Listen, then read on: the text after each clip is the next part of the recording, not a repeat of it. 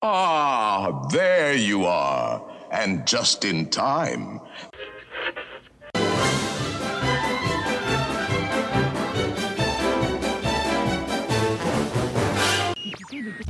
Hakuna Matata, Hakuna Matata, Hakuna Matata, Hakuna Matata. Zippity doo dah, zippity day. More Disney fun is on the way. Ladies and gentlemen, Cosmic Ray is proud to present the biggest little star in the galaxy. Direct from Unork City on the planet Zork, put your hands together for Sunny Eclipse and the amazing Astro Organ. W D W Your information station. Hello, my friend, and welcome to the W D W Radio Show, your Walt Disney World information station. I am your host, Lou Mongello, and this is show number six hundred fifty. Wow, six hundred fifty episodes. Thank you so very much. None of this would be possible without you, because together, as we have for the past nearly seventeen years, we're going to continue to celebrate the magic of the Disney parks, movies, and more here on the podcast, the weekly live video, in the community, and so much more. Please be sure to subscribe to the podcast, tell a friend, and find everything else at w w w radio dot com. So speaking of celebrating, this week we're going to celebrate the legacy of Star Wars as we examine the top ten most important moments in Star Wars history.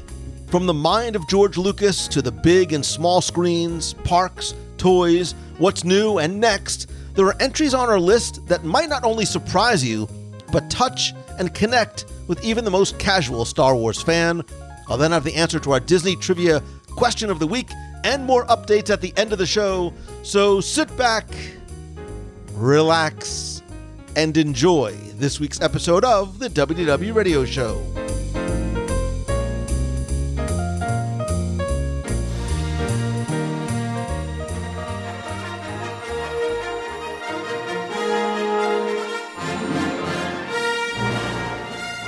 A long time ago, and I almost don't have to even finish that, do I?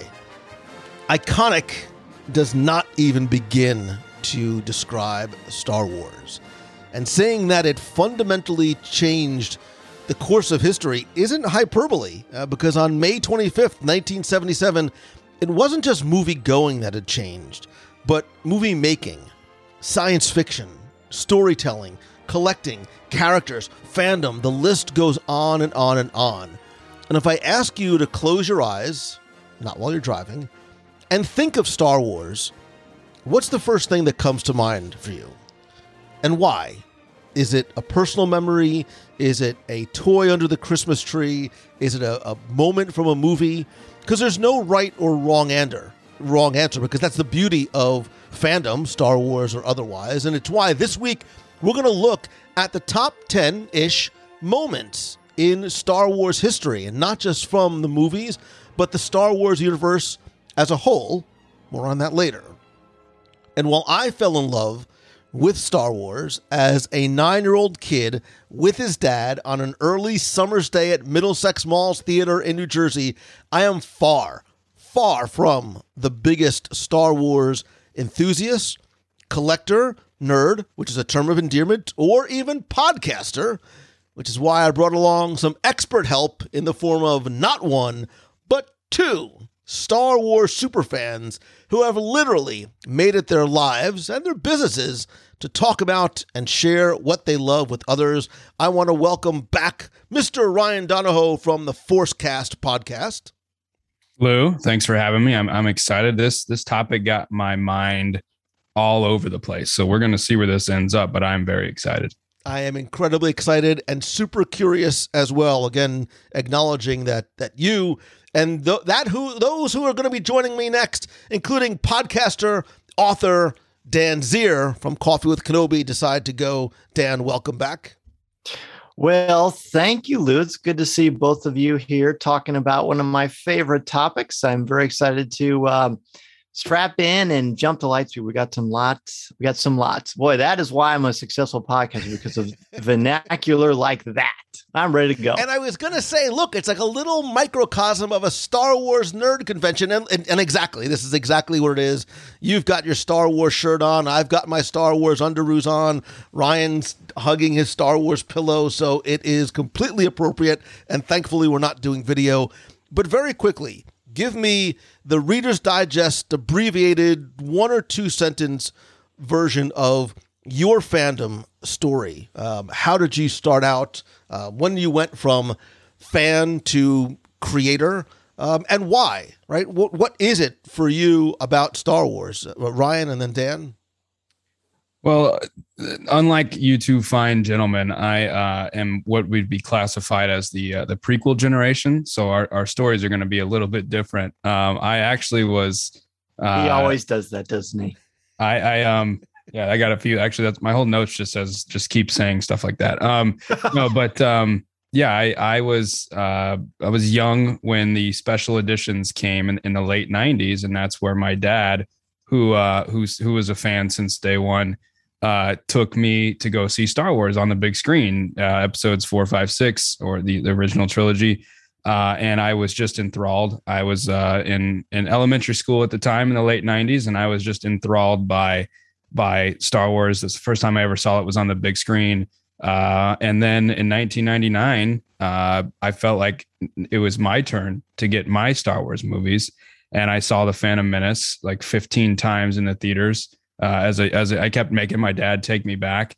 And from then on, I have just been uh, enthralled by this universe. It's It's been the first and one of the only few things that I've still watched to this day where I feel a deep investment in wanting to go and experience that universe. I'm still trying, like we all are with things that we grow up with, to capture that very first sit down with my dad in the theater in the late nineties and just still try to capture that feeling. And I've had similar experiences all throughout the next thirty plus years uh, that that that that I've been experiencing Star Wars. I uh, I'm still still getting something from it, and it's still such an investment for me. And that that feeling as a as a six, seven, and eight year old uh, going to the theater seeing it has never gone away. And now you know we're doing I'm doing this podcast. And I'm I'm friends with Dan here uh, because of Star Wars, and and it continues to introduce me to people and places I never would have experienced or met if it wasn't for Star Wars. Yeah, there is something special about that that first time, right? That first experience, that that moment with your dad or your son or or whatever it might be. Quickly before we go to Dan, what is your, just to sort of set the the context, favorite Star Wars movie and favorite Star Wars character? Favorite Star Wars movie because of the nostalgia. I think it's it's it's similar to you. Why why why A New Hope will probably stay close to your favorite of all time is is The Phantom Menace. It is. I I can remember as a kid. I I still these are weird vivid memories that I have. But when I walk in and there's a giant uh, Frito-Lay Pepsi Mace Windu standee at the grocery store, and it was literally everywhere. I remember going to Toys R Us and getting the toys. So that film is so still nostalgic for me. And then when I turn it on, I think it's the most pure George Lucas movie of all time, uh, The Phantom Menace. And so for me, my favorite, and no matter what I see, because I like I like the, uh, the the sequel trilogy. I like I like it all. But uh, The Phantom Menace still holds a special place in my heart. And I got to get this in. I was trying to figure out where to do it, but I'll just say yippee. So uh, there you go. Good night, everybody. We're done here. Looks so, like we're out of bandwidth. So who's your and, and favorite character then? Oh, yeah, you're right. Um, Obi-Wan Kenobi. I uh, I you just redeemed yourself in a big, I, big way. I'm I'm excited about the Kenobi series, but I think that's been one of the most in-depth characters that we've got to see from from young age to uh, final days is Obi-Wan Kenobi. Is it Alec Guinness Obi-Wan Kenobi or Ewan McGregor, or is it just one character for you? It is more Ewan McGregor because we've had more Ewan McGregor, but my favorite version of Obi-Wan is the original Star Wars, and it's and it really centers around that moment in his hut in on Tatooine, talking to Luke uh, and kind of breaking down the universe for him. That uh, still to this day it, uh, just resonates with me. So Alec Guinness plays my favorite version of Obi-Wan.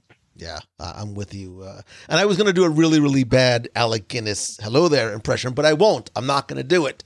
Uh, Dan Zehr, same questions for you. Your fandom story, movie, and character. Wow. Well, uh, how much time do you have? How many? How much you balance do you have for the rest half. of the month? Minute and a half. Okay, gotcha. Well, I when I was uh, when I was younger, we weren't allowed to see P G movies. So uh, when Star Wars came out, I saw the commercials and I thought it looked amazing. And my cousin had told my parents, "Hey, you know, it's P G, but it's it's safe. There's no blood, uh, and I think the kids will like it." We went four, five, six times to see it. It was always sold out. And then on one fateful day, my dad pulled down this gravel road, and he rolled down the window of this small little booth, and he said, "Four for Star Wars." So the first time I ever saw Star Wars was at a drive-in movie theater in New Orleans, Louisiana, in the summer of nineteen seventy-eight. It was when it was the only time Star Wars was showing at drive-in movie theaters. And I, what I remember specifically about is just kind of looking at Star Wars literally under the stars, uh, which led to action figures and T-shirts and Light Bright and Lego and Marvel and all kinds of stuff. I've never slowed down, even in the, the dark times of the late eighties to the mid nineties. I would still scrape the barrel for anything Star Wars I could. Timothy Zahn's there, The Empire comes out. I gobble that up. Then Hasbro starts selling new versions of Star Wars action figures, famously Luke Skywalker looking like Arnold Schwarzenegger sculpts.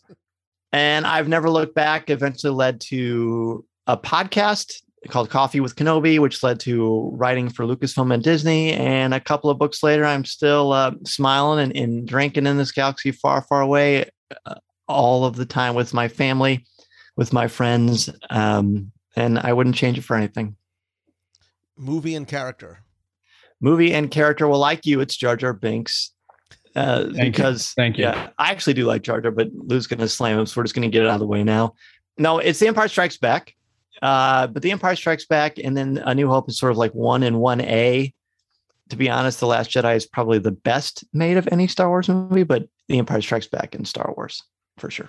And it's totally Darth Vader because as a an English teacher by day, I find Anakin Skywalker to be the most Shakespearean, the most complex, uh, the most fascinating to break down, to analyze. I've actually used Anakin Skywalker to teach Hamlet, and I just think he's a fantastic character. I was going to say half jokingly, but I don't. And listen, when I make jokes, I don't want people to get mad because they're just jokes. I'm kidding around. You know, which actor do you prefer, Hayden? Which actor? Which actor has a wider dynamic range of emotion? Is it Jake Lloyd or Hayden Christensen? But again, not going down that road at all for me. And I think I've said this before. Um, A New Hope. I'm not saying it's it's better than Empire or one is better, but for me, New Hope like is my Star Wars, and it's and I love origin stories, and I love the the, the dirt and the grittiness about that that film, and, and even just sort of how it was made. And like you, I'm a I'm an Obi-Wan Kenobi fan through and through. So um, before we get into the into the list, I will tell you, I think. You know, this is it, it's an interesting list to try and put together. And sort of how difficult is it for you, who are such deep fans, to try and not only come up with these moments, but then to sort of rank them? Because what I was finding was I sort of had this brain dump, which is what I normally do. And I'm like, wow, I had a lot more things on my list than I thought. And then trying to limit it to ten-ish, knowing that there's going to be overlap, was even more difficult because then I got to the, well, how do I leave this out? Right? How do I possibly leave this moment out? And what I think we would do is is we'll go around the horn, and then at the end, we'll sort of try and agree upon a list of maybe the three, in whatever order we decide if we can agree upon or not, the three of the most iconic, the most important, the most memorable Star Wars moments. And again, I want to acknowledge that while I do not my fandom does not go as deep into even all the things that are on the small screen, certainly not the books and things like that. You are welcome to include anything on the list that you feel is appropriate. Because I will tell you that there's a couple of mine that are a little bit outside the four corners to a certain degree. So um, because you are my guests and because I am so wildly curious, um, again, we'll sort of keep the same order, Ryan and Dan, and then I'll go and we'll sort of go round robin. So um, Ryan, you can do, you know, what you think is, is number ten on your list and work your way down to one, or start with the one that you don't want Dan to steal. Well, I've got a, I've got a few that I know at least you, Lou, will not steal. So we'll we'll save those for later. Um, but I was thinking about this topic, and it's it's it's got me thinking because, you know, there was really no criteria for this top ten. So I was thinking, do I think of all the moments in universe that I think fans um, will will recognize as these things happen in universe, in a movie, in a T V show, that we all kind of understand this is such a big moment and why. uh, I think we sometimes point to moments like the the Chewie we're home moment in The Force Awakens, when they when Chewie and Han get back on there. That I think that's a moment we could all stand and cheer. And if I stole somebody, sorry, I'm just copying Lou. You just throw seven in, and when you do one, um, but I was thinking about what happens in real life, right? Like not meta, not in universe, events that have happened since nineteen seventy-seven or before nineteen seventy-seven that kind of have helped define the Star Wars saga. And I think we might get into some of those. Um, but I did want to start. This is one that I think this is actually in universe. This is a moment in a film uh, that I think to me ranks as number one in, in all the films, all, uh, you know, eleven films, television shows, everything, books, you name it. This moment is the number one moment in any Star Wars film for me. So in in meta, in universe for this one, for me, uh, is the moment where Luke throws his lightsaber in Return of the Jedi. So you, we all know the big epic finale, Return of the Jedi. George Lucas, is one of his best things he does is finales of movies. Uh, like he ends his movies very well. It's always the Death Star trench or uh, Empire Strikes Back, that that that uh, just powerful ending of them staring out into space. And then Return of the Jedi to me has the best ending in all of Star Wars. And you have this this moment leading up where Luke has helped redeem his father. He's brought Anakin Skywalker back. You're you're face down with the Emperor. What's going to happen? Everything seems to be coming to a close, and Luke starts to have his anger overtake him. He chops his his father's hand off, and he, he looks at his, his mechanical hand. The Emperor is like, well, no matter what happens here, I've either got Luke on my side now, or if Vader survives, I've got Vader. The Emperor has won. He thinks he's won. Luke turns. He looks up, throws his lightsaber. He says, you failed, Your Highness. I am a Jedi like my father before me. That to me, if you ask somebody, says, what is what is Star? What is the true meaning of Star Wars? What is the lesson we take from Star Wars? I would point to that moment. The moment that Luke throws his lightsaber, doesn't care what happens to him next, and says, you failed, Your Highness. And he tells him that I am a Jedi like my father before me. And then, of course, the Emperor says, then you will die, and shocks him, and he, lays, he lands on the ground. But that also leads to Vader picking him up, throwing him down the shaft. And that, to me, is my favorite Star Wars moment. It's number one uh, in all of Star Wars, is the, the moment Luke looks at his mechanical hand, realizes what he's what he's becoming, throws the lightsaber. And that, to me, defines in in one... two, three scenes, however many scenes you want to consider that, that defines what Star Wars really means. That's the purpose of Star Wars to me. Wow. So I say wow because it wasn't on my list. I didn't even, I didn't even, it didn't make the cut for me, which is, which is what I love about having all of us on here together, is that everybody's list is going to be a little bit different. Uh, Dan, was it on your list? Yeah, your nay, and, and what do you think? And then move on to your first or best. Sure. Well, I mean, uh, it's a wonderful moment. I honestly, nothing from the movies is specifically on my list. I, I went a little more esoteric into sort of the the creation of Star Wars and the building blocks of what set this universe, so that we can have that moment at the end of Return of the Jedi when, when Luke shows uh, pacifism uh, and benevolence over anger and hate. He chooses the light side. He's arguably one of the only Jedis in the history of Star Wars besides Ahsoka Tano that chooses that path.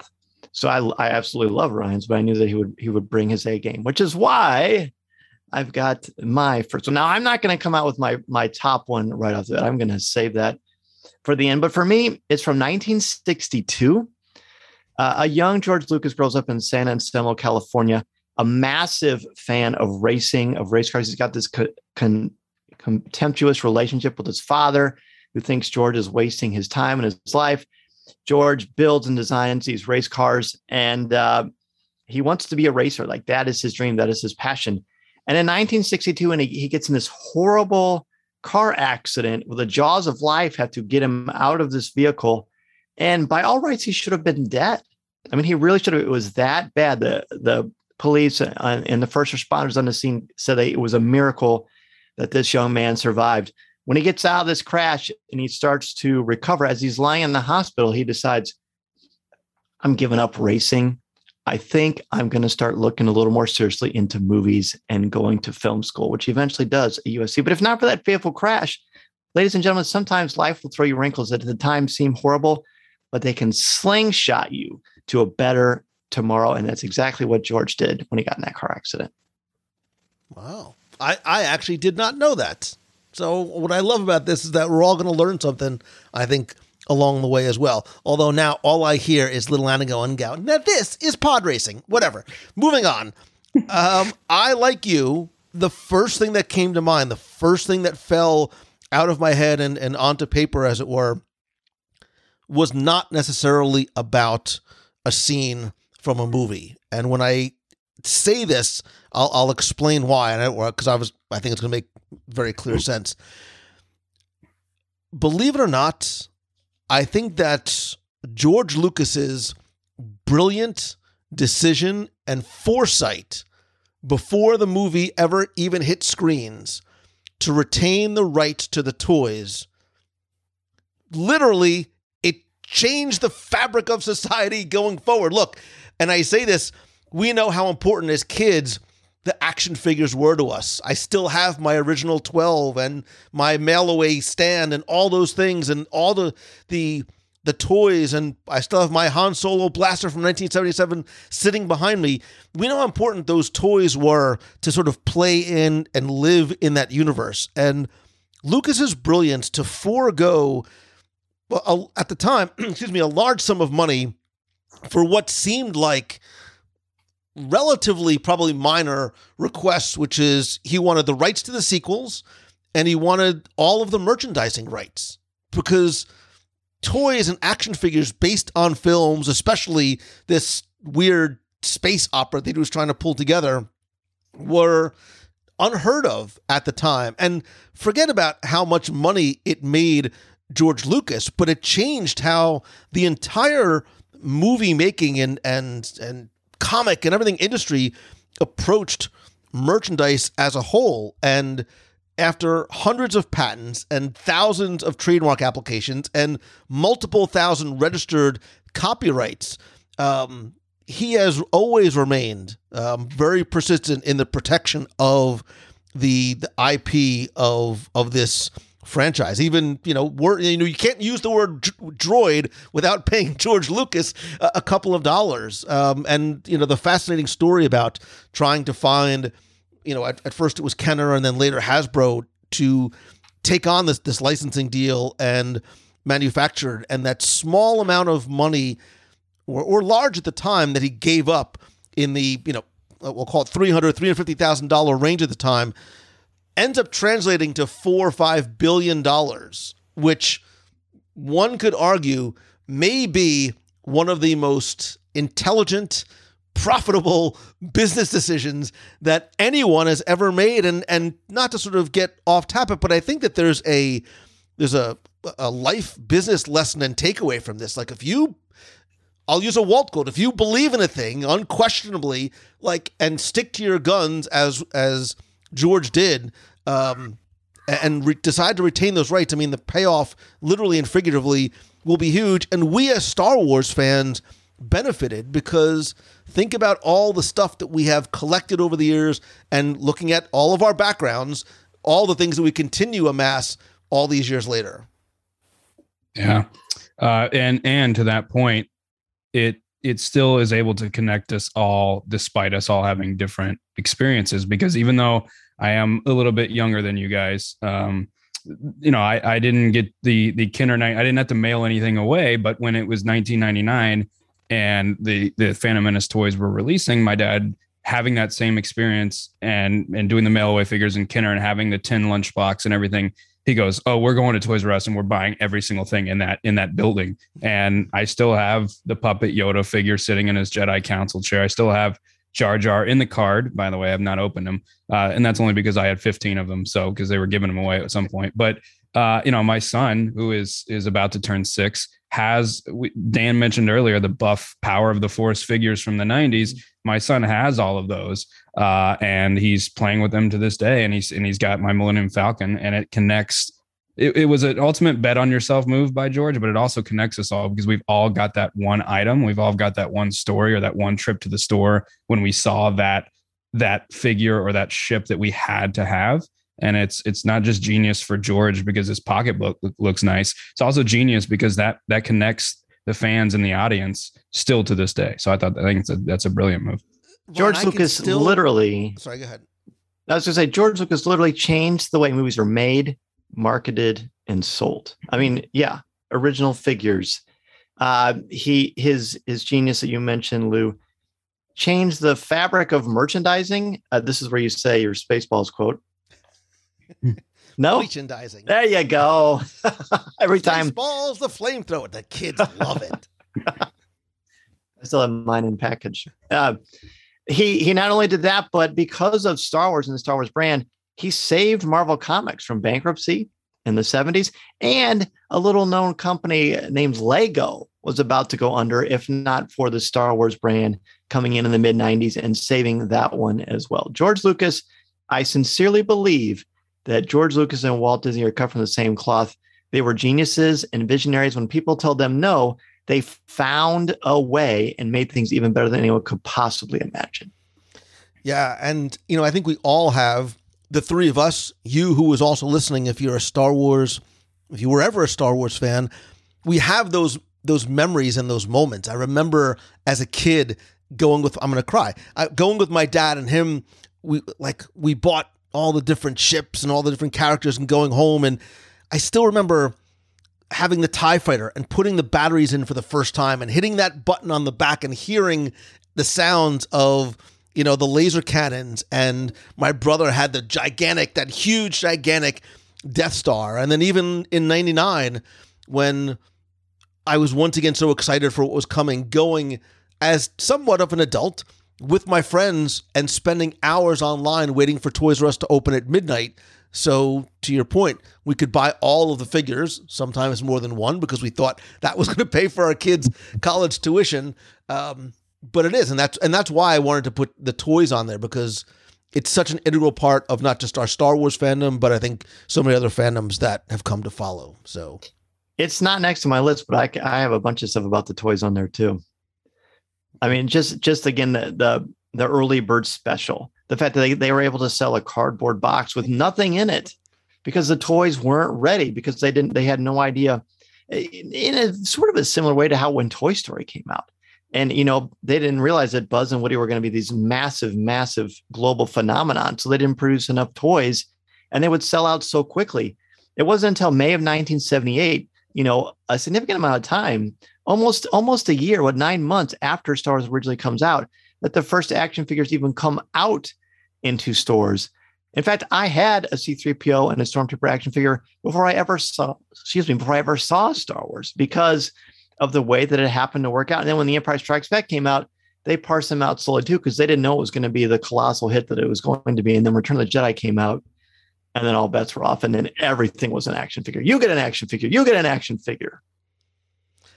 Uh, look, I remember it. I mean, because it, they, and again, we can do an entire show just about the collectibles. Maybe one day mm-hmm. we will. But, you know, I remember as a kid just seeing these, these in the Sears catalog or whatever it was, these, these figures and these characters that I've never seen anything like before. You know, we had bought into it, like you said, before we even saw frame one of the film. And we did. We mailed away and we waited for those little white boxes to come in the mail, for those mail away figures to come for, for many, many years after. So um, we'll have to do a top ten Star Wars toys collectibles show at some point in the, uh, in the future. I mean, yep. Good, Ryan. So what's, what's interesting is Dan mentioned something in, in the sixties, um, and both of you have, have mentioned Walt. And w- one of the things that struck me, um, Lou, when you and I were working on the the Star Tours documentary that that we did, and I was talking to the Imagineers who who did Star Tours, and I said, "Tell me, what was it like for George Lucas to come into your room, your Imagineer playground, and talk about a ride?" And multiple different people, between Tony Baxter uh, and Tom Fitzgerald, told me that George continued to tell this story about July eighteenth, nineteen fifty-five, the second day that Disneyland was was under operations. George was there. and he was like an eleven year old kid. And he said that had such an impact on him. He not only became obsessed and, and a big giant fan of Walt Disney and the stuff that the Walt Disney Company was done doing in the mid fifties, but it, it showed him that it was possible to create worlds for people to want to go to. And he's, he had all these stories that he, he still to this day, you can find pictures of him recently at California Adventure with his new daughter and his new wife, because it had that big of an impact of him. Second day of park operations in nineteen fifty-five, that he said it, it inspired him to believe that telling stories like this was possible, to have immersive stories. And so much of the fact that he has, he has said before in quotes that I found while, while preparing for this, that he always believed that his property Star Wars would fit well into the umbrella of what Walt was doing at the time that Walt was there. So my next on my list is July eighteenth, nineteen fifty-five. George Lucas goes to Disneyland, and it changes his, his, his viewpoints on storytelling so much to the fact where in one of the original drafts and ideas for the, the first Star Wars movie, when it was still called Journal of the Wills, uh, George wanted to do the old school Walt Disney intro where there's a storybook with a cover and it opens up and then it starts to tell the fairy tale, because George views this as a fantasy fairy tale and not necessarily a science fiction. So that's why he thought it felt in the line of that storytelling. So that, to me, George Lucas going to Disneyland in nineteen fifty-five in a weird way sets off this, this chain reaction. And then we talk about Dan's nineteen, I believe it's nineteen sixty-two moment, uh, and all these other things that happen later. Um, You know, it's just, it's a funny chain of reaction, but he he said to this day, it, it also could influence why he sold it to Disney, why he wanted to do a Star Tours attraction or Captain E O or Indiana Jones to begin with, because he was enthralled with the Disney company from July eighteenth, nineteen fifty-five on. So that's the next on my list.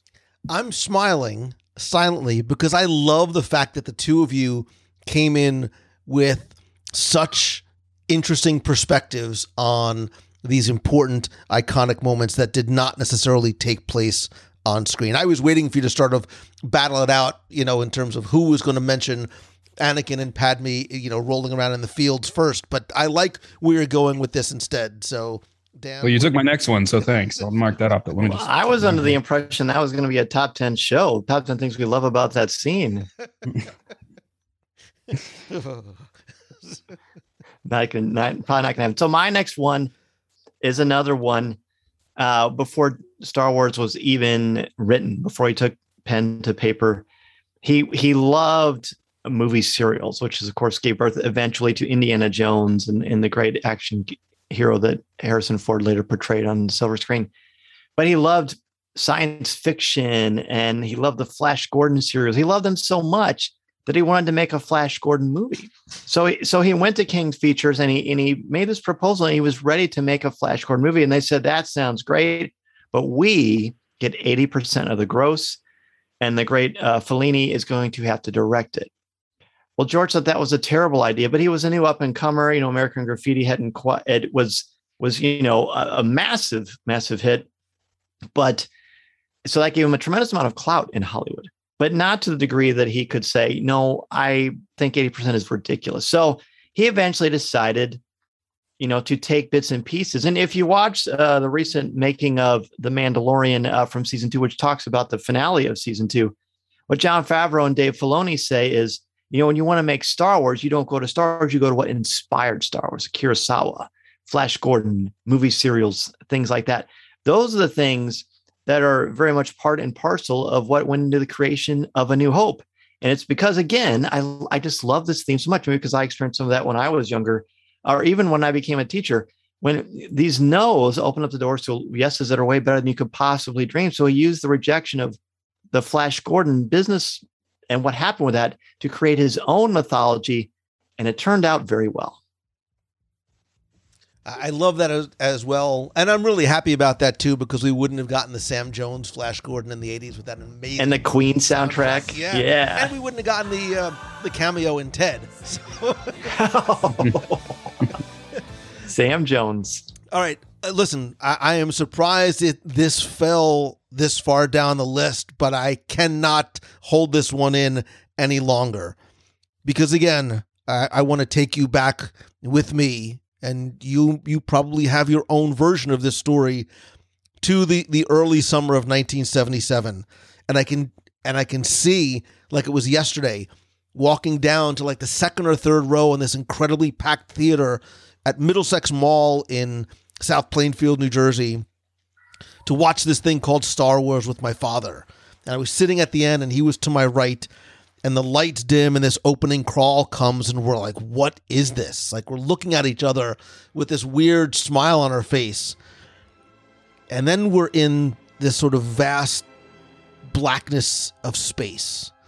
And the camera moves down slowly and we see this planet off in the distance. And there's this, this low hum of, we'll get to the music at, at some point later.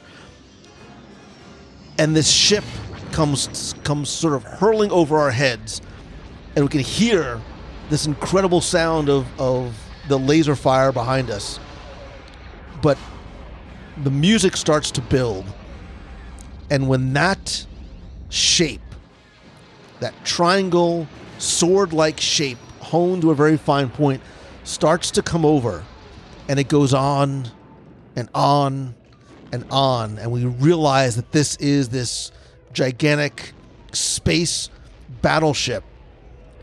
I remember looking up at my dad, and his eyes were as wide as mine with this grin on his face. Seeing that blockade runner and the Star Destroyer, I didn't know the names of the ships. I didn't know the, I didn't need to, right?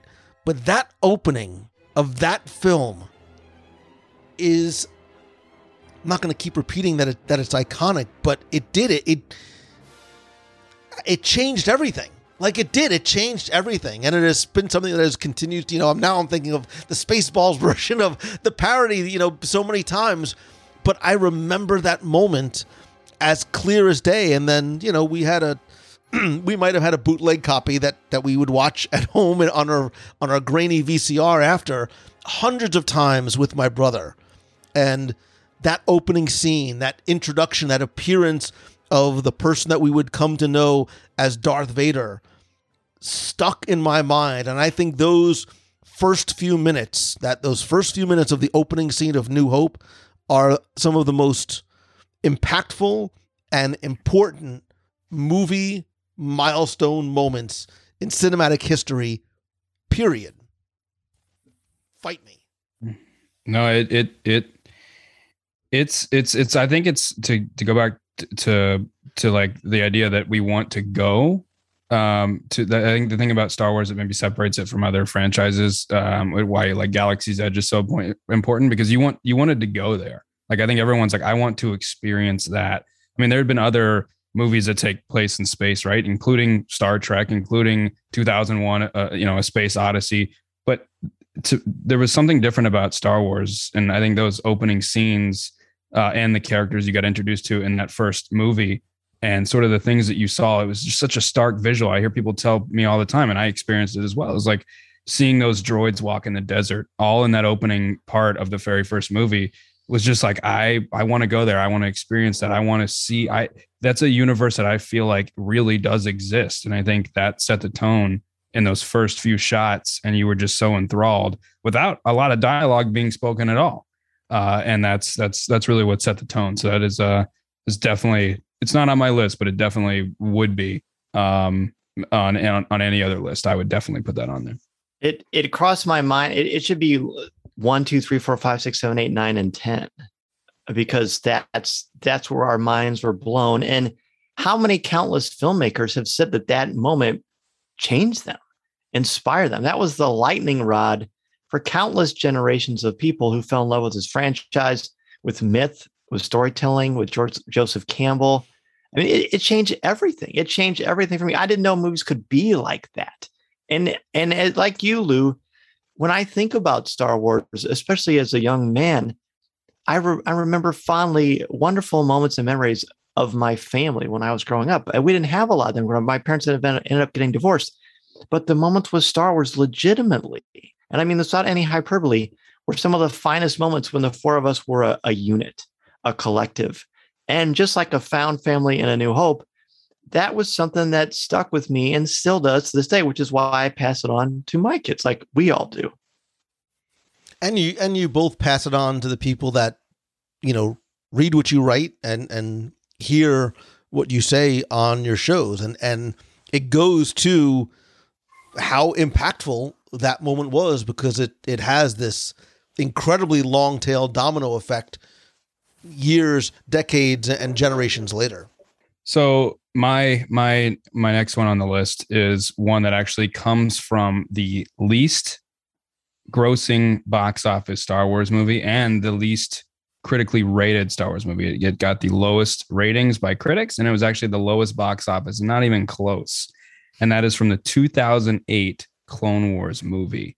And it's not necessarily because of the moment. Like I, the Clone Wars movie, for those of you who don't know, were just four episodes thrown together because George said, let's see if we can put this on a big screen. It wasn't actually designed to be a movie. And if you've never seen the Clone Wars movie, I will give you a little uh, short Cliff Notes version. Basically, Jabba the Hutt's son, Stinky, gets taken uh, by Anakin and Ahsoka to get delivered back to Jabba. That's that's that's so again, Stinky. I'll just uh, allow you to to really think that's about that. That's his nickname. Uh, and I mean, I'm trying, you know, if you're trying to piece together, why would a Star Wars movie be that low critically rated and that low box office? Because the, the plot of the movie was, was Stinky to get reunited with his dad, Jabba. So, um, but I will say there was a moment in that movie, uh, the two thousand eight Clone Wars movie, uh, that has honestly, in a way, helped define story decisions that are still being made in the Star Wars universe to this day. And it was the moment that Ahsoka Tano came down the ship and we were introduced to Anakin Skywalker's apprentice. And it didn't make sense at the time. How could Anakin, in between these two movies, have an apprentice? Where is this character in Revenge of the Sith? Uh, you know, a lot of people did not like this character. They called her annoying. Who is this? And yet there is an entire series that is about to start filming and will come out in the next year or two titled Ahsoka. And there, she's getting her entire live action series. That decision, um, that the idea that Ahsoka was a character that nobody liked at first and now is one of the most popular characters in the entire franchise. The actress who brought Ahsoka to life, Ashley Eckstein, helped define uh, a lot of fandom for girls and women with her clothing line, her universe, and really gave a voice to a lot of people who felt like they didn't have a voice. And she inspired and still inspires to this day tons of both boys and girls as she goes out to different places. And at the same time, uh, Ahsoka was a main storyline in Mandalorian season two. She's actually the one that told us what Baby Yoda's name was. It's Grogu. Uh, and also on top of that, a lot of story decisions between Rogue One and the new series, The Bad Batch, and The Mandalorian, with characters like Bo-Katan and other storylines there, have all come out of Lucasfilm Animation. And that was the first time we really got to see Lucasfilm Animation, the department, with the Clone Wars movie in two thousand eight, and that character coming down the ship in two thousand eight, Ahsoka, versus the Ahsoka that we see and the way that people view her, uh, you know, what is this, thirteen years later, uh, is just, it was a monumental moment. Um, it, we didn't know that at the time, but it still is having its effect felt to this day and for probably many decades to come, including It, it that movie was uh, was that the head man for that movie was Dave Filoni, who is now doing interviews on Good Morning America, and you hear people like Carl Weathers talking about how big of an impact Dave Filoni has made on his career, uh, and and Jon Favreau everywhere he goes. It's like it's like a package deal. It's Jon Favreau and Dave Filoni, and all of that sprung out from the least viewed, least box office grossing, and least critically acclaimed Star Wars film, the Clone Wars movie, and then that character in particular, uh, Ahsoka Tano, has defined fandom for thousands upon thousands of people, uh, including people naming their kids Ahsoka. I have met at Star Wars Celebration, many, many people come up and they'd say, oh yeah, this is my daughter, Ahsoka. Uh, and it's just all came down from that moment of Ahsoka coming down the ship. So one of the, we just, we're still feeling the effects, and it's so modern, maybe it doesn't seem right, but that two thousand eight Clone Wars movie is still impacting the decisions that Disney makes now and Lucasfilm on stories and, and all those other things I mentioned. That's a great pull. I admittedly have not seen that film or in, in its individual pieces or collectively as a whole. I will say that not Ahsoka the character, but Ashley Eckstein and her universe is on my list because, exactly to your point, of what she did for Star Wars fandom, specifically for an underrepresented and underserved segment of fandom for such a long period of time, which were young girls, right? There weren't, you, you know, she, to, not to tell her story, but she would say that she herself and other people would go and there wouldn't be costumes for them to get or characters they could relate to. And the fact that she took her fandom and made it and created something, and the Her Universe brand is remarkable. I have the utmost admiration and respect for Ashley as a person, as an actress, as an entrepreneur. She's also like the nicest, sweetest person in the world, which makes mm-hmm. it even better. But what she's done for fandom um, and the way it has been served and grown absolutely necessitated her to be on my list uh, because I think it's almost less about her as Ahsoka than her as the fan. I, I yes to both of those. To me, Ahsoka is one of the top fictional characters of all time in any franchise, in any line of fiction, period, because of what she stands for, who she is, how she carries herself. And at the exact same time, Ahsoka Tano and Ashley Eckstein have inspired countless boys and girls, especially young girls, because of the determination, the grit, uh, not unlike George Lucas himself. And I, I think that's a great pull, Ryan. And I love that movie, by the way. I saw it the first day, first showing.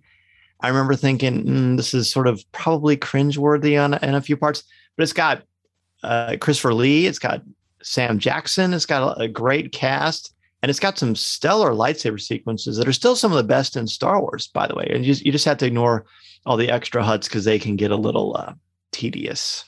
Yeah, zero, Google Zero the Hutt if you don't know who that is. But yes, uh, one also, of the least cool characters ever. That that movie um, really helped change animation in, in a certain sense. If you listen to Dave Filoni talk about how they made those episodes, they shot it like a live action movie using brand new technology, which is right out of George Lucas's playbook. He said, if we're going to do animation, we're not going to just do the same old thing. I want to do it a new way that's never been done before. So the movie is technically, especially for two thousand eight, a really interesting movie. Um, so yeah, it, it is a little odd at points, but it is a technically Uh, advanced animated movie for the time of two thousand eight. And if you watch some of the stuff Lucasfilm Animation is doing now, it all started right there with those four episodes. And so it's um, it's been a big part of fandom. If you've not watched any of Lucasfilm Animation's stuff, um, I would recommend it. It is it is top level uh, animation and storytelling, and it, it is making impacts on the on the Star Wars galaxy. And it did all start uh, back in two thousand eight. So I love it, Dan. All right, my next one is the one. So call off the dogs. This is the one. This is the winner right here. May twenty eleven. George Lucas is getting ready to open uh, Star Tours. The Adventures Continues. He and Iger have a little breakfast at the Hollywood Brown Derby. He just celebrates his sixty-seventh birthday. George Lucas does and says, you know what? I'm not done. But when I am, you know, I could conceivably sell to Disney, to you. And Iger's like, oh, okay. Finishes his Cobb salad. And then most likely, excuse me a moment, George, probably goes in the bathroom and does cartwheels, I would say. And then we know the story. October thirtieth, two thousand twelve. I actually, this is my, this is the moment for me. I was sitting uh, at my, at my soon to be kitchen table. I was sitting with my fiance. And my friend Corey Club texts me and it says, this, this, this is what it says. I have goosebumps right now. George Lucas sold Lucasfilm and Star Wars to Disney, and they're making three new movies, episodes seven, eight, and nine. What? I start screaming. And my fiance says, what's wrong? Are you okay? Yes, I'm okay. Disney just bought Star Wars and they're making episodes seven, eight, and nine for three days straight. That's all I could think about at school, at home. At every meal, finally, my my soon-to-be bride is like, okay, that's great. I'm very excited for you. I could not believe it. And at that time, we're in this miasma of Family Guy and Robot Chicken parodies, which are fine. They're fine. But Star Wars is more than silly parodies and fart jokes, okay? Star Wars is the modern mythology that Americans have, that we share through, with the globe. But this, ladies and gentlemen, is the heart of storytelling in American cinema and mythology. And when I knew that Disney was going to take the reins, I knew it was going to take Star Wars into places that had never been before. And it would ensure that Star Wars would survive. I, I like Star Trek.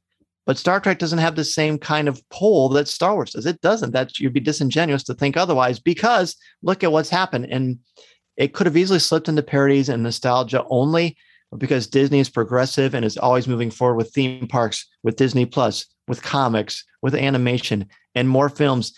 I knew that Star Wars was going to survive because of Cobb Salad. Thank goodness for the Hollywood Brown Derby.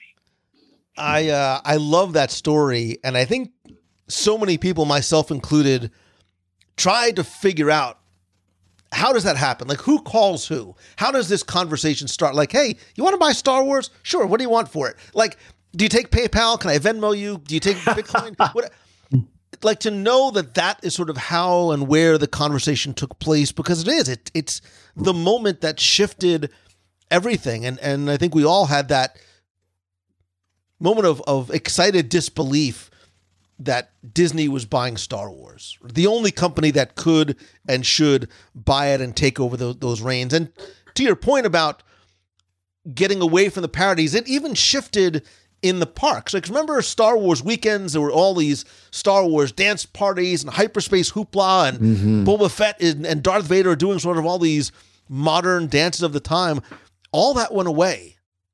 And all the went away over time and said, look, we're going to start taking this seriously again. We're going to represent Star Wars in the way that it was, and, and the continuing on of of this storytelling. And a lot of those, remember, they even made little like uh, Muppet Star Wars crossover figures, of which oh, I still yeah. have some in my garage, mint in box just in case. Um, but those things all went away because there was this shift. And there's been this incredible, and I think we're all going to talk about it in different ways, this renaissance of Star Wars fandom that has come, to your point, from that Cobb Salad.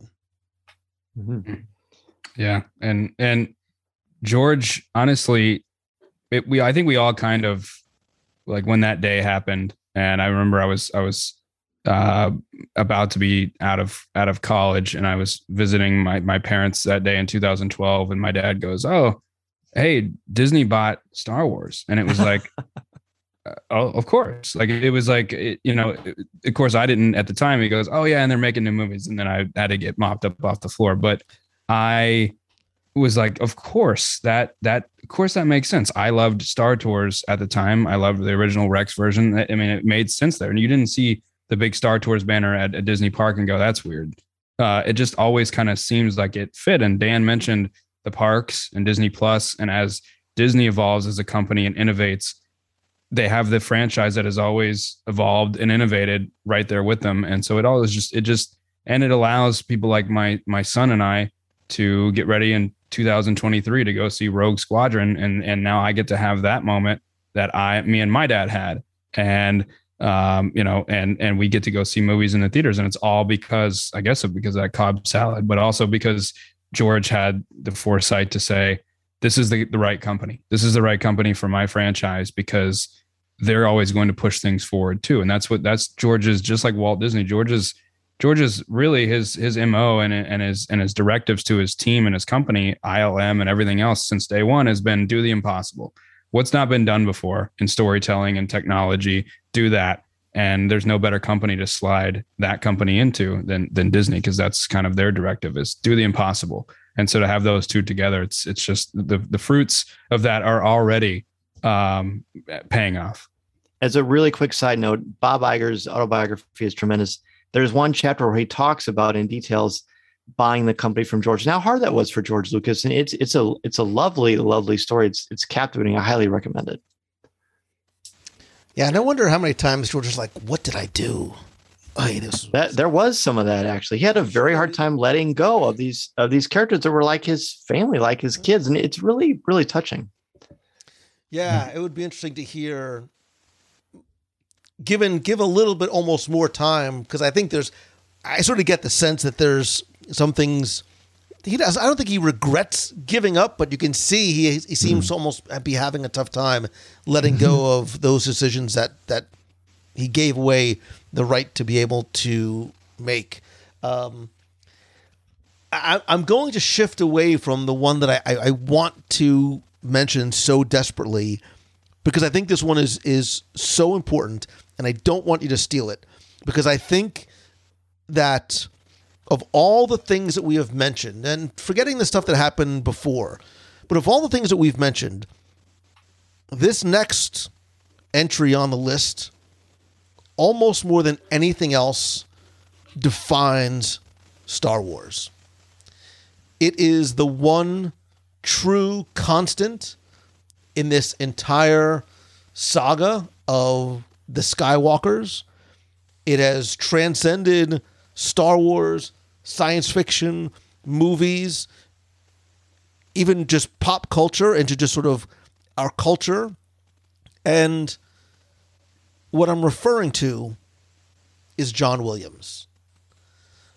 The move, the, the music of Star Wars cannot be overstated its importance.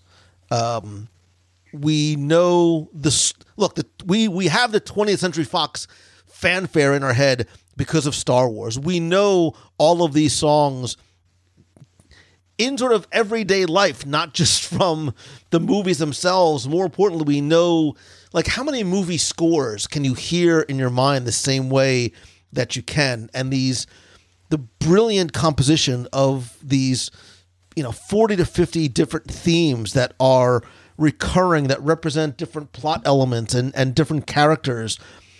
Like, remember the first time you heard the Imperial March in Empire, right? It wasn't in A New Hope. The first, you ter- terms, first time you heard the Imperial March, like, I, I almost had the Imperial March on the li- on my list as its own, because it was that, like, it, it, there was this. And then try and watch Star Wars without music. Like, ever watch a scene without without any music at all? Um, and even scenes like the cantina scene, um, which has this diegetic music that we don't just hear, but the characters hear, right? It's not just background, but it's something that exists, and and and how that song too sort of transcends the four corners of the the film itself.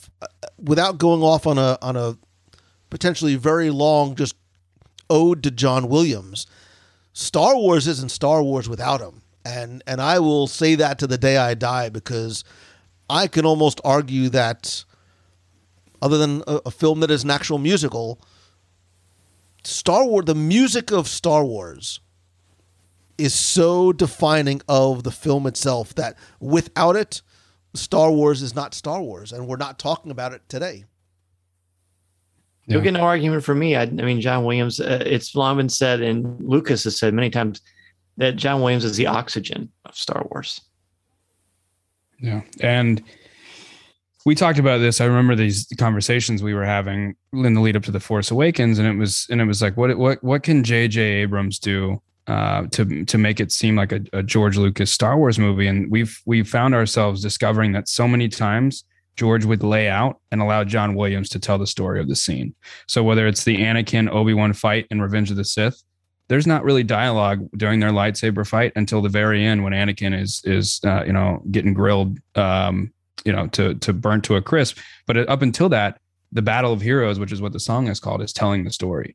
And actually one on my list, I'm, I'm going W D W Radio style, cause I think we're on number fourteen, but one of the ones on my list was the Duel of the Fates fight in episode one, Darth Maul, Obi-Wan, and Qui-Gon. That fight, there's no dialogue, not until the end. And that song, Duel of the Fates, is telling the story. And you still, as soon as you hear that, as soon as you hear that, that choir start to sing immediately, you're taken there. You're taken to that moment where Darth Maul, is that second blade comes out that we all saw in the trailer. And it's all, you don't realize that there's no words being spoken there. George Lucas would lay out and go, John, you tell the story here. Just, just go. And there's so many moments that are defined by the music. And you talked about the merchandising. A lot of people back in the in the seventies and eighties, back before, I mean, home video, a lot of people don't realize this, that wasn't a thing. You didn't go rent it from Blockbuster or go buy the the movie and bring it home. You had to get a bootleg copy out of a brown paper bag somewhere. Um, and so a lot of people, their home movie experience was the soundtrack.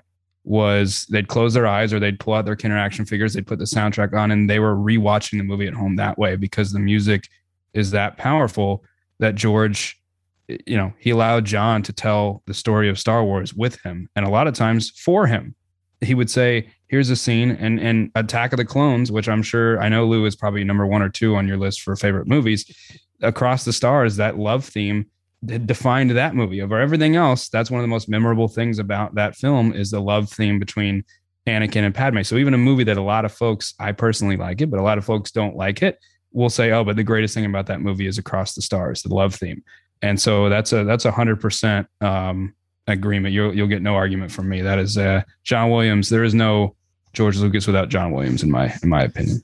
All right. And let's all admit it. Like, that song came out, we loved it, and we loved that scene. How many times did we try and figure out what they were singing? Like, what what were the lyrics to it? Like, and if you if you really want to have like an entertaining time, I, I think if you Google um, Duel of the Fates, like misheard lyrics, there's somebody actually did this incredible rendition where it's not the real lyrics, but there are words that sort of fit in, like corn on the cob, Dracula, like, and it all fits, and it's incredibly hysterical. But um, Duel of the Fates was was on my list as sort of an asterisk to that, and I agree a thousand percent. Well, how about the fact that the soundtrack for A New Hope, which wasn't A New Hope till nineteen eighty-one, by the way, uh, it was top of the Billboard charts. A classical soundtrack, a double album, was tops of the Billboard charts. I mean, that tells you something about the power of that music and its ability, along with the figures, to tell the story at home when you don't have streaming and things like that. You have to get something kids called a Betamax to watch Star Wars, and that wasn't until years later. And and you mentioned that. Oh, I'm sorry. Um, but you mentioned that that classical was topping the charts. Dan, I think we all know that famous story of the studio telling George, this is the seventies, you need a disco soundtrack. And George was like, no, I'm not doing a disco soundtrack for this film. And uh, to the the uh, chagrin and, and the disagreement of twentieth Century Fox, George said, I want John Williams. I want a classical score. I do not want disco. And people are like, no, disco is where it's at. And I, I don't know if Star Wars with a disco soundtrack is quite the same film.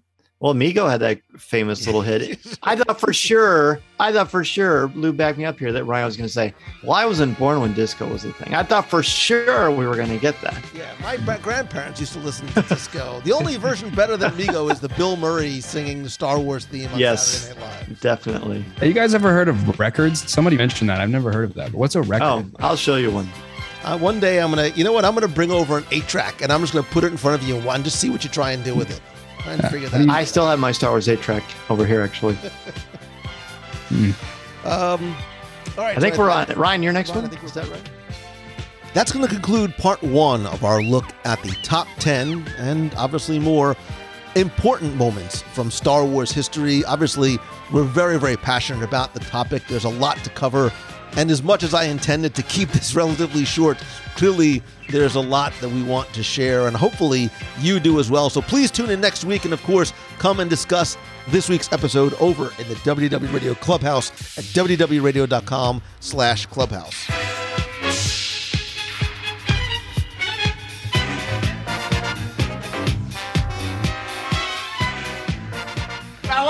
This is the Nick Winter Show, and I do the entertaining, thank you.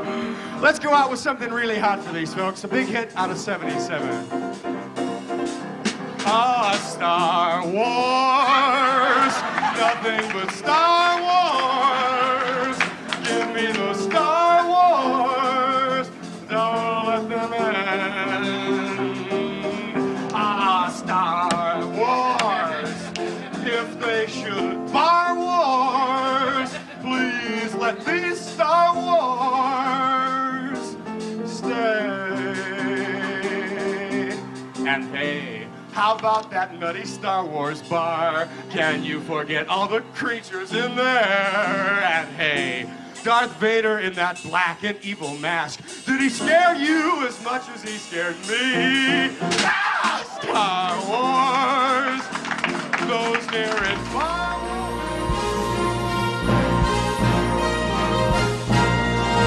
It's time for our Walt Disney World Trivia Question of the Week, where I invite you to test your knowledge of Walt Disney World's history, or see how well you pay attention to the details in what you see, hear, remember, or even taste. If you think you know the answer, you can enter for a chance to win a Disney Prize package.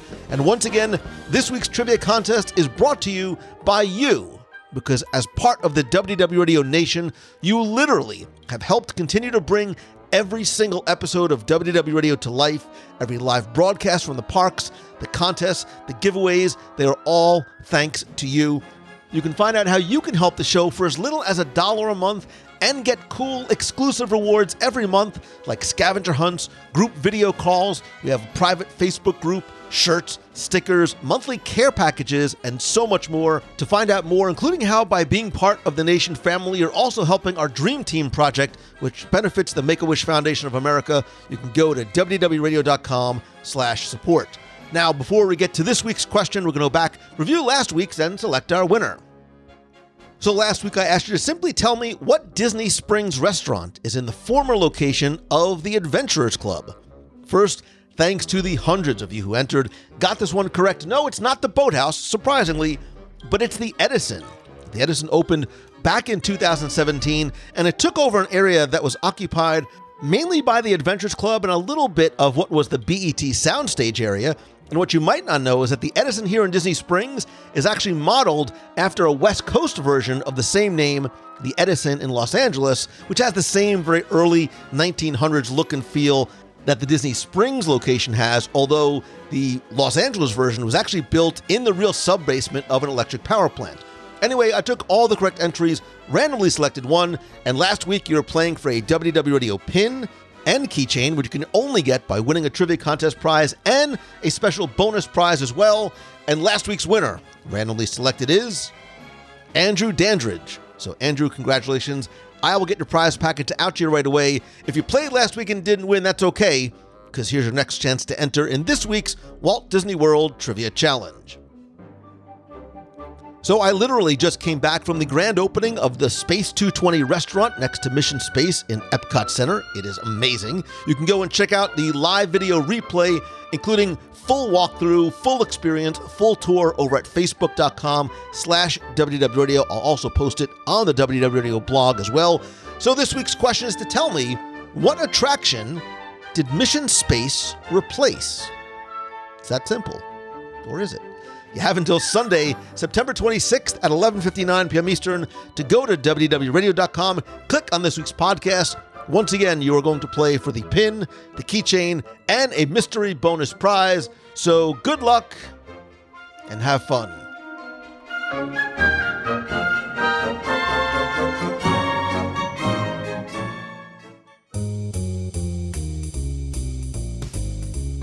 That's going to do it for this week's show. Thank you so much for taking the time to tune in this and every week, and I hope that you enjoyed our conversation about these incredible, magical moments from Star Wars. Please stay tuned next week for part two, but in the meantime, please come and share some of your favorite Star Wars memories or moments over in the W D W Radio Clubhouse at w w w radio dot com slash clubhouse. That is our fun, family-friendly, very, very welcoming, and of course free group over on Facebook. You can also connect with me elsewhere on social. I am at Lou Mongello on Instagram, Twitter, Facebook, LinkedIn, and Pinterest. Or better yet, you can call the voicemail. Share it. Let me hear your Star Wars memory, and I'll play it on the show at four oh seven, nine hundred, nine three nine one. That's four oh seven, nine hundred, W D W one. In addition to the podcast, please don't forget to join me this and every Wednesday night at seven thirty p.m. Eastern for W D W Radio Live. That is our live video broadcast on Facebook, either from the parks or at home, where we talk about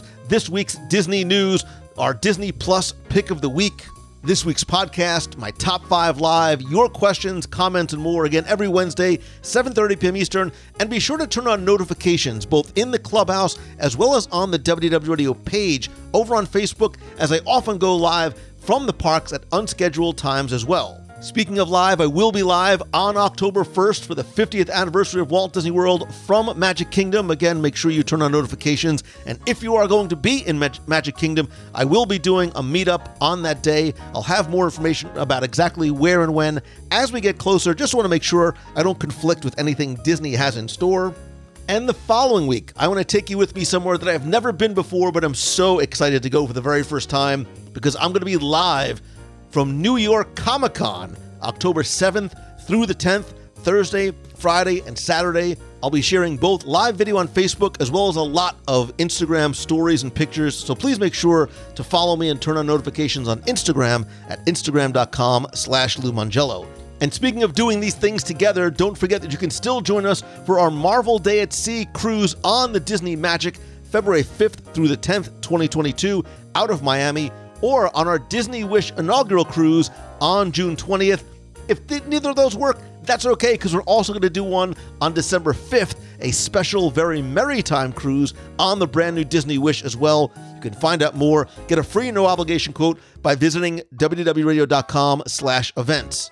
One more event that I want to remind you about that it's not necessarily Disney related, but it takes place in Disney and it's going to incorporate a lot of Disney in it as well, because my Momentum Weekend Workshop, November thirteenth and fourteenth, with an optional mastermind day on Monday the fifteenth, now has only seven seats left, and Momentum basically is a way for you to help turn what you love into what you do. It is a two-day interactive workshop limited to just fifty people in Walt Disney World, where I and other speakers and entrepreneurs share practical and, stra- and tactical strategies inspired by the Disney parks, as well as other lessons, tools, and resources.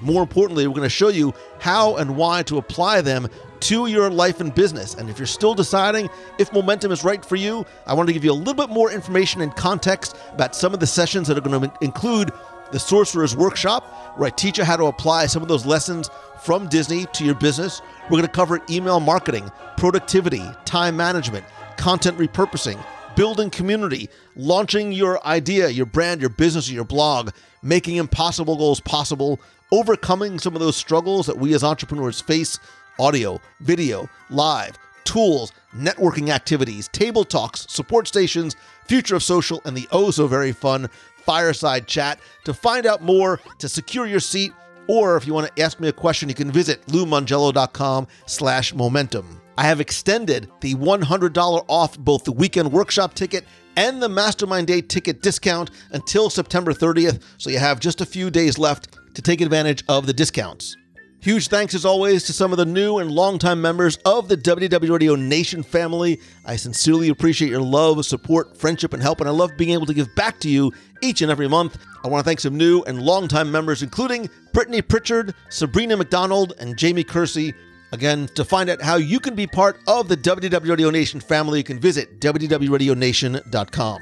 And if and when you're looking to book your next trip to Walt Disney World, Disneyland, Aulani, Disney Cruise Line, or anywhere on this big, blue, beautiful world of ours, please go and visit my friends and yours over at M E I and Mousefan Travel at mousefan travel dot com for all available discounts, the best possible prices, all at no cost to you. And finally, my friend, and you are my friend, whether we have met yet or not, all I ask is that if you like the show, please help spread the word. Tell a friend, share out that you're listening on social, post a link to this or one of your favorite episodes and let your friends know why they should subscribe and listen as well. And if you can, take just a couple of seconds to rate and review the show over on Apple Podcasts. It is incredibly helpful, very much appreciated. I want to thank a recent reviewer, Loose Tune, who says, Lou, oh, I can't read this. It says, Lou is a Disney legend. That's crazy talk, but I'll read it anyway. I've been listening to Lou. Thank you. I don't take compliments well. Can you see? I've been listening to Lou since episode one, one and even earlier, so I figured it was about time I thanked him for the years of fun, information, and entertainment I listen and enjoy every single week, and I'm with you to the end of the line. Oh, God, Loose Tune, I love this. I love you, man. I sincerely, uh, sincerely appreciate it. I'm not sure if you can tell the smile that is on my face right now. Well, if you want to leave a review as well, just search for W D W Radio and Apple Podcasts or go to www.radio.com slash iTunes for a link and instructions on how to do it. And finally, most importantly, thank you, thank you, thank you. I'm giving you a big virtual hug just to show how much I love and appreciate you. I hope that you understand and believe just how much you listening means to me and you being part of the community over in the clubhouse and part of the nation. I do this show not just because I, I love these things so much, but I love being able to experience it and share it with you. And I'm grateful for the gift that you give me each week of your time and your attention and the love. And if there's anything that I can do to repay those favors back to you, by all means, please reach out and let me know. So I hope to see you on the live show Wednesday, on social, and of course, here again next week. So until next time, See ya. Hey, Lou, this is Chris Whitney, first-time caller. Um, I've been listening since the beginning, but I'm calling you in regards to your September thirteenth show. Um, I'm really excited because uh, my wife and I are going on a cruise October second through, uh, well, it was originally the ninth of this year, but it was cut down to the sixth on board the Fantasy, and um, looking forward to that. And also, uh, surprisingly, I'm so behind in my shows right now. Um, uh, my wife and I will actually be on the same exact cruise you'll be on, February fifth through the tenth. So, um, if I see you, I will say hi. I've seen your posts online. I know you sound like all that good stuff.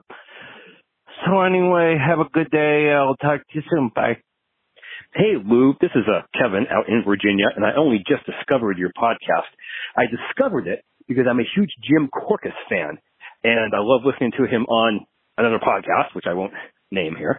Um, and I thought to myself, gee, I wonder if he's on any other podcasts. So I Googled Jim Corcus podcasts, and your thing came up. And you not only have him had him on, you've, had, you've got a whole page devoted to the links directly to where I can download and listen to his stuff. It's fantastic. And, of course, while paging through that, I checked out some of your other stuff. I've been listening to you and your and your friends talking about this and that. This, I'm so glad I discovered this podcast. This is my second favorite Disney podcast after the other one where I first found Jim Corcus. But, wow, this is excellent stuff. I'm so glad I found it. Keep it up.